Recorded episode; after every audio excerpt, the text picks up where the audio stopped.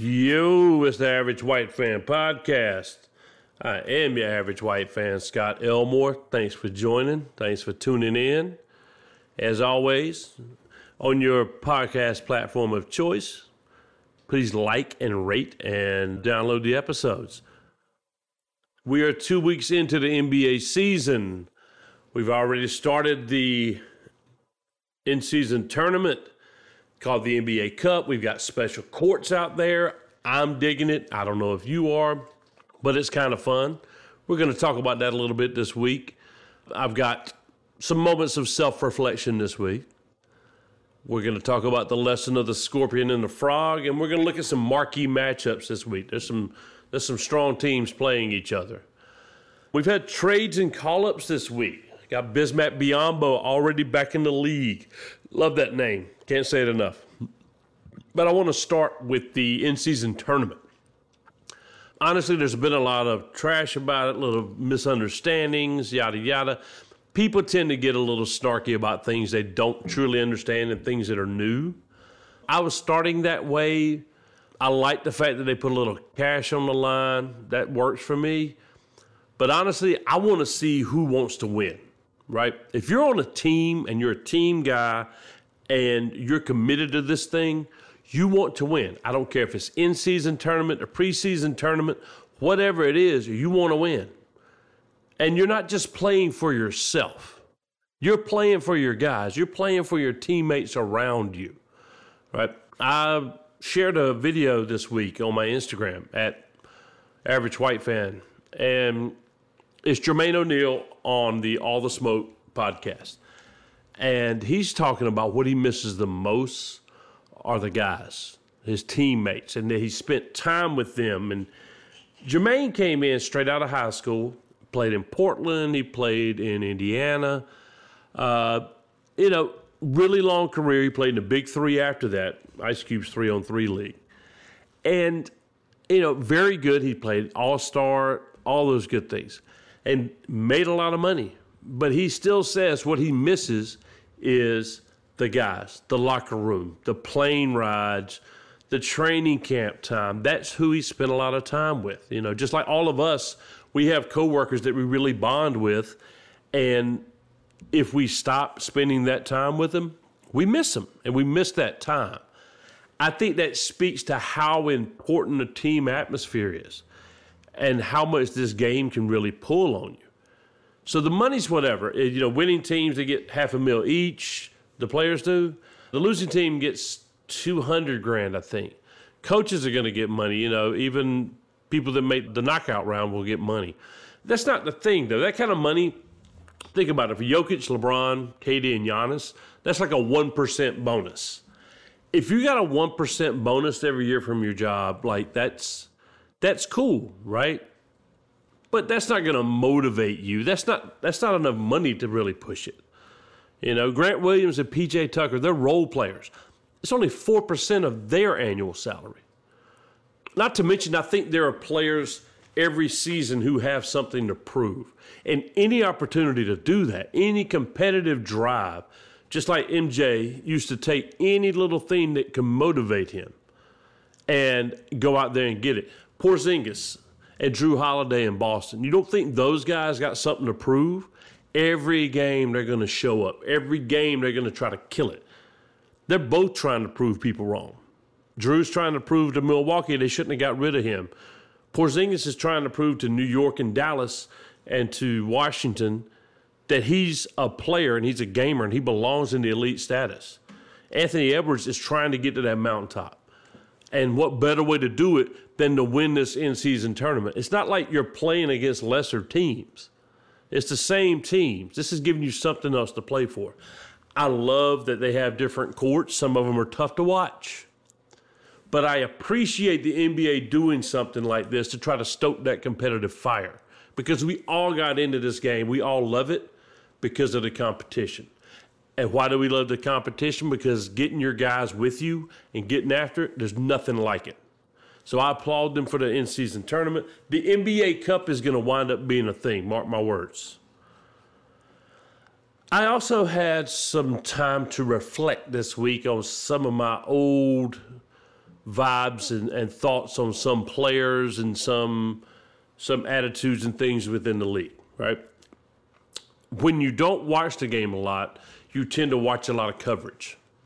You watch the ESPNs and the Fox shows, and you watch the NBA league shows and the guys on TNT to try to keep up with what's happening. You get on X, which used to be Twitter, or you get on whatever your medium is to find your, your sports information. And I was guilty of that. You know, you get busy, you're doing this, that, and the third. You know, I was I was getting it from wherever and watching the game when I could. Because quite honestly, I got a wife, I got a family. You got to spend time doing everything.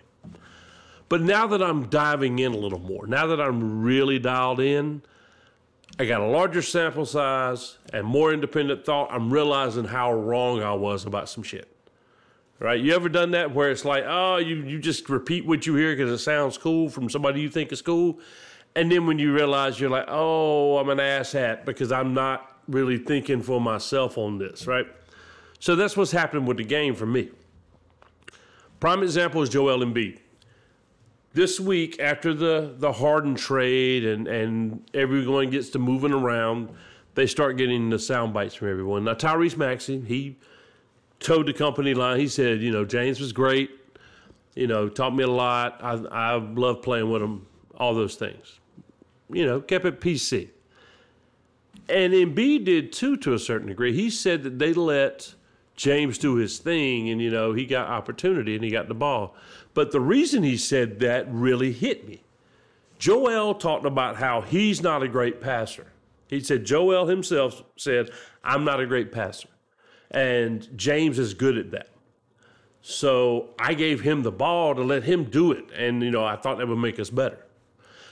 The the fragility he showed right there, the the lack of ego and the humility and the vulnerability that he showed in that instance, I think showed me a maturity in Joel Embiid I had not seen before. I had thought he was a guy that was wound up about the MVP race, which he may be. I thought he was a guy that was tied up in stats and, you know, can he get the points title and this and that he may be that guy, but he's also a guy that's realizing that he has deficiencies in his game. And that's a leader to me. I, have never thought of him as that. I still don't know if he is a real leader, but that was impressive to me. And I got to give him his props. I got to say, you know what? I haven't been paying attention enough to maybe what he's been saying and doing to say, oh, he's this and that. So I got to give him beat his props and say, ah, you know what? I was wrong. I feel the same way about Russ. Russell Westbrook came into the league. He's a West Coast guy. Didn't see a ton of college ball from him, but he came into the league as a firecracker. You know, high flying, you know, baseline to baseline guy, and high energy. And he played in Oklahoma City with KD and James Harden. Two guys who tend to be on the wing, not driving the ball, you know, just kind of understated guys. And they had some success there. They were really good young. Russ could do that thing. Now, as the league shifted on him and everyone lost their ability to create an offense and they just copycatting Golden State, now they're like, oh, you got to shoot threes, James. They're like, oh, you got to shoot threes, Russ. We need you to shoot. You know, we, we can't have you doing all this driving the ball because coaches were not very creative. They didn't realize how hard he plays. And the more I watch him play, I realize it. He plays hard. This dude runs all the time. They talk about we talk about Steph running without the ball and he's moving and he's getting open and all this stuff. Watch Russell Westbrook when he's playing. He doesn't stand off the ball and just stand there. He sets picks. He's running the baseline. He's running down on defense. He's trying to block shots. Russell Westbrook is a superior athlete in this game. And though he may not be able to shoot the ball very well, I think he brings value. And one of the values he brings is to your team as a leader. That effort, you can't teach that. You can emulate it and hope guys catch on, but you can't teach that as a coach. So I'm gonna I'm gonna have to change my stick about Russ. Russ needs to embrace who he is as a player. Coaches need to do it, and I've had to do it. So Russ, you keep doing you, and you keep working hard out there because there, there's a spot for guys who work hard in this league. Giannis is another one. He has such a motor. We say high motor for white guys in football who run the football and who are wide receivers. High motor. That means he runs all the time. Well, Giannis has that. But Giannis is also a freakish athlete. He's seven feet tall, and he can take five long strides and go from one end of the court to the other. He came in super raw. He came into the league super raw and his basketball skills can still be lacking. But what I see is probably the top two alpha teammate in the league right now. LeBron James is an alpha, and he's probably right up there with him as being an awesome teammate. He passes the ball. Giannis passes the ball. Giannis gives up his body on defense. Giannis will set picks. Giannis will make the right pass, and he will defer to teammates because he wants to win because he wants his teammates to feel that teammate camaraderie because it matters to him. This is his family. And I discounted how important that is and how much he provides that in Milwaukee. I think that's what we've lost sight of with Giannis. We look at the statistics, and that's great. But what he provides in terms of leadership and being a stand up guy on the court and all of those intangibles that you can't see on a box sheet, but you can see when you watch the game. That's what I'm picking up now because I wasn't watching him enough. But I see him out there on the court. There is no give up in that dude. He's got a lot of LeBron and MJ to him, and I got to give him his props.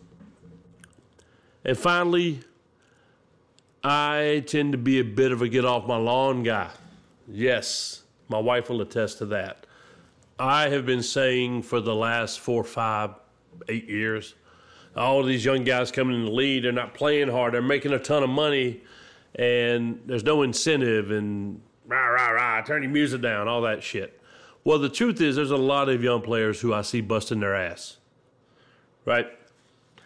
I see Wemby out there. Now, he's, he's the soup de jour. I get it. Everybody's on the Wemby tip right now. But watch him play and get over the fact that he's seven foot four or whatever. Get over that. Watch him. He hustles. He's working hard. Think of how hard it might be at seven four to maneuver out there with guys smaller than you. Think about how it is if you're on the court with your kid. Say you got you got a kid who's like a foot, foot and a half shorter than you. Try to run around with him out there and not knock him into next week. But then what I also love about Wemby is he's not afraid to look goofy out there doing it. Work with me here. A lot of these guys don't even go up and try to block a dunk. They don't try to dunk on anyone because they don't want to look goofy. They don't want to look like they got dunked on. They don't want to look kind of out of sorts out there, right?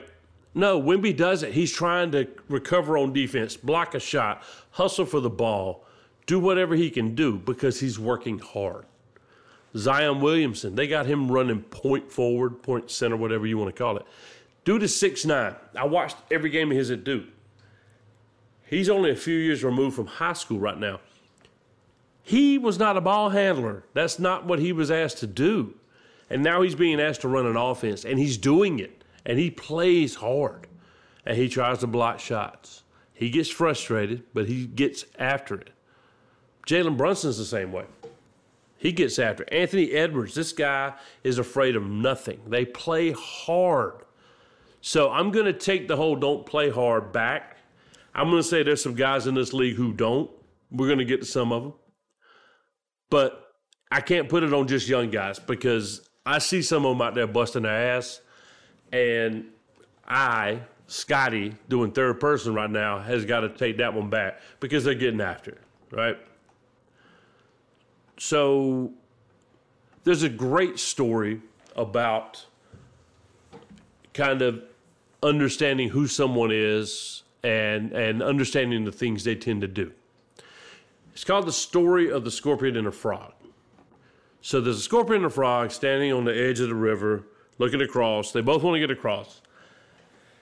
And so the scorpion says to the frog, Hey, let me get on your back, float across. You get me across the river, would be cool. Frog says, No, you're a scorpion. You're going to sting me. That's what you do. I, I know you're going to sting me. That's what's going to happen, right? Scorpion's like, No, why would I do that? We're going to get out in the water. I'm going to sting you. Next thing you know, we're both drowning. Why would I do that? You know, it, it's mutually assured destruction if I do this. Like, I'd be crazy to do that. So the frog's like, fine, okay, get on my back, we'll start floating across. They get about halfway across. Scorpion stings him right in his back. And as they're both starting to float down, the frog's like, oh my God, dude, why? Why did you do that? You doomed us both. We're both gonna die right now. Why would you do that? Scorpion says, hey, I'm a scorpion. That's what I do. I sting things. There are players in this league who are scorpions. That's just what they do. Now, some of them it might be a good thing, but for a lot of players, it's a negative thing.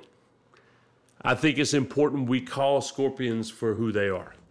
I'm going to start with Kyrie, another Duke guy. Love him. Wish he didn't act like he does, but Kyrie is one of the most Scorpion Scorpions in the league. He's averaged 23 points a game for his career, which has gone from Cleveland to Boston to Brooklyn, and now he's in Dallas. Shorter stays as he moves along as well. You know, he had his time in Boston that seemed to get a little sour, and he said he was coming back, and then he bolted. And he goes to Brooklyn. They have a super team, and for whatever reason, he could not shut his mouth. He just kept saying Kyrie things, and flat earther, and then he started in on on posting movies he shouldn't have. So then the next thing you know, Kyrie is playing the victim, and now he wants out. I want out. The owner didn't support me. Let me out. And like they do in the NBA, they let him out. So they figured out a trade with, with Dallas, and they sent him there. And it starts off great, like it always does with a scorpion. But Kyrie's going to get to get to the middle of that river, and next thing you know, he's going to sting them. It's already starting. He's not engaging. So look for that. Kyrie's going to show you he's a scorpion before you know it. James Harden is another one. You know, I talked about Embiid and, and his maturity. James Harden is he doesn't have it. He's another one who is starting to have shorter and shorter stays. You know, he was in Houston. They made him the focal point. He averaged 30 plus points a game, but he got D'Antoni fired, and it was time to go. So he goes to Brooklyn, and he's there for a little while, but he doesn't like it there. He doesn't like, I don't think he likes Kyrie's antics or whatever, but he's just not diving in. He's not engaging. Oh, I'm not happy here. So he goes to Philly. And now in Philly, he and Daryl Morey aren't getting along. So he's going to leave there. Everywhere he goes, he disrupts. He disrupts team chemistry, any player development that's going on, because everything has to be catered to him. Everything, he said, I am not a system player, I am a system. What the hell is that? This is a team game, James but he doesn't get it because Harden is going to go out and do Harden shit. He needs to play the way he plays. I'm going to do what I do, and then when you don't like it, that's a you problem. And so I'm going to ask to be traded, and I'm going to talk about somebody's a liar, this and that. You know what Daryl Morey lied to him about? He lied to him in Houston when he told him that you can do this and you'll be the top player ever. That was the lie, and then Harden believed it. Julius Randle's another one. We're seeing it now, walking back on defense, not playing hard, getting pouty about things on the offensive end. He's got a good team around him for the first time in a long time. He's got Brunson, he's got RJ Barrett, who actually looks good now. Josh Hart is there. Hartenstein and Robinson, they're good. But he can't get out of his own way if it's not him making them good, he's going to turn into a scorpion and he's going to tank this shit. So mark my words, Some at some point this season, Randle will voice his displeasure with how things are going, and will force New York to do something to try and and appease him, whether it's a trade or make him more of a vocal point or get rid of Thibs. D'Angelo Russell will quietly be a scorpion in LA. Now, we all know he ran his mouth a little bit, told some told some stuff on Swaggy P when he first got to LA in his first stint there. If you don't know the story, evidently D'Angelo and and Swaggy P were they were spending social time together. Something went down. D'Angelo told the business. The girlfriend found out. It was a mess. So now back from the real Housewives of LA. Now, fast forward to now, D'Angelo is still a bit immature. D'Angelo is still making bad decisions, mixed in with a good one here and there. But eventually, he is going to every game show you his scorpion stinger and mess, mess up your team for that game. He's going to make a bad pass, make a bad decision about a shot, mess up on a defensive assignment, and it's going to cost the Lakers a point or two here and there. And that can be a big deal in a game as you get closer to the playoffs. So we need to accept that these four guys are scorpions. They are going to sting you in the ass before it's all over with. And what I'm finding is teams are finding a lot of unhappiness in their lack of acceptance, right? Isn't that what your boy Eckhart Tolle said? It's the lack of acceptance that gives us all our unhappiness in life. So I think that's what these teams are doing. All right. So enough about that. Let's get to the ball. Last week's picks. All right, Tuesday night, I had the Magic and Clips. I thought the Magic would come in and take it by five. The Clippers won by 16. I don't know.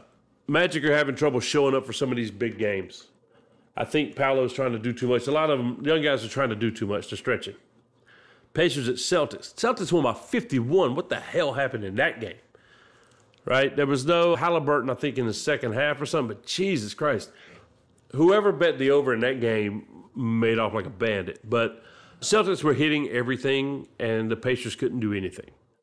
Spurs, Suns on Thursday. Look, the Spurs beat them on Tuesday night and then turned around and won by 11 on Thursday.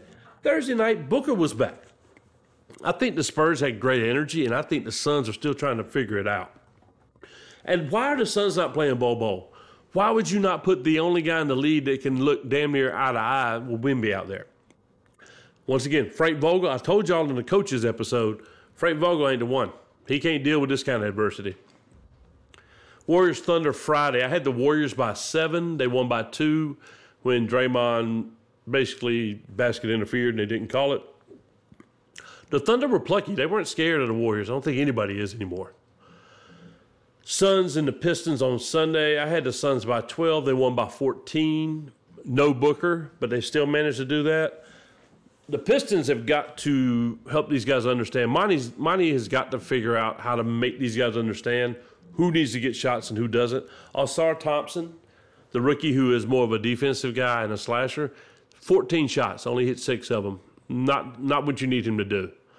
So this week, last week was youth versus experience. This week, we've got powerhouses, right? I've got I've got heavyweight matchups this week that I got to watch. Wednesday night, Celtics at the Sixers. I want to I want to see this clash because I want to see Embiid, Porzingis. I want to see Maxey and Holiday. I, I want to see what they can do, and let's see if if some of the forwards that the Sixers picked up can play some defense on Jalen and Jayson Tatum.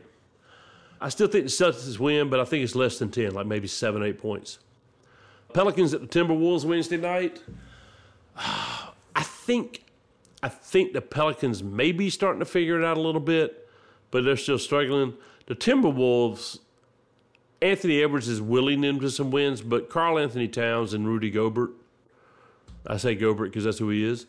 I think that the Timberwolves are, are a mess, but they'll be close enough in this one, and it's at home. They'll probably win by five. Warriors at the Nuggets Wednesday night. Old man game, old man game. Nuggets win this one. I think they win it big. because I don't think the Warriors are the Warriors of old. Nuggets by 10. Uh, Thursday night, Hawks at the Magic. This is when we're going to see who the Hawks really are because they are not a physical team and the Magic will run through you. I think the Magic take it to them in Orlando. Magic by 15. Friday night, Lakers at the Suns. Lakers are going to take them this time because the Suns are having to figure it out. They don't know who they want to play. They don't know who's healthy and who's not. Bradley Beal still isn't playing. I think the Lakers are starting to figure it out. They're hustling a lot more, so I'm going to take them over the Suns by five. Bucks are at the Magic Saturday night.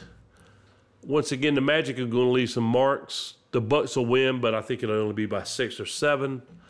And then Sunday, I've got the Pacers at the Sixers. Uh, Tyrese Maxey, Tyrese Halliburton, the Battle of the Tyreses. You've got to check that out on Sunday. I'm going to be actually traveling back home, so I'm going to definitely try to catch that one and not be too tired. Uh, Pacers, you know what? I'm going to take the upset here. Pacers by seven over the Sixers. I think the Sixers are going to be worn out from the weekend. All right, that's it.